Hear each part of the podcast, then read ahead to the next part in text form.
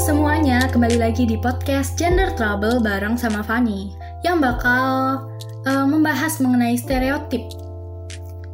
Nah, stereotip itu apa sih sebenarnya? Jadi, stereotip itu adalah anggapan mengenai sifat suatu golongan berdasarkan prasangka yang subjektif dan nggak tepat. Nah, tapi walaupun ini masih prasangka, subjektif dan tidak tepat, masih banyak banget yang menggaungkan stereotip tersebut. Khususnya untuk para perempuan nih, sering kali kita sebagai perempuan diidentikan dengan harus bisa masak atau percuma sekolah tinggi-tinggi, nanti juga jadi ibu rumah tangga. Dan masih banyak statement ngeselin lainnya.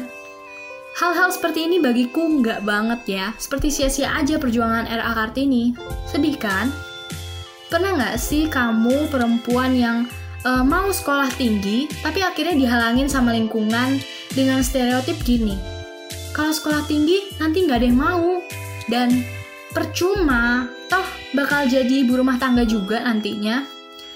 Well, kita sekolah tinggi untuk menuntut ilmu kan, mencari pengalaman, mencari jati diri, dan mengaktualisasi diri kita sendiri.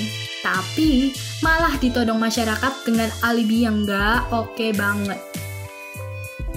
Atau pernah nggak sih para perempuan ini yang mendengarkan podcast ini dibilang baperan, suka mendahulukan perasaan daripada akal? Sok tahu banget ya orang-orang, kita sebagai perempuan juga punya otak loh, bisa berpikir rasional. Dan ini guys, lanjutan pergolakan perempuan karena dilabeli lebih mendahulukan perasaan. Jadi kita tuh dianggap nggak bisa jadi pemimpin yang baik. Wah parah banget kan, sudah melabeli tanpa melihat hasil kerjanya. Tanpa kita sadari nih, stereotip seperti itu membuat perempuan semakin terpojok dalam ekspektasi masyarakat dituntut tanpa dimengerti.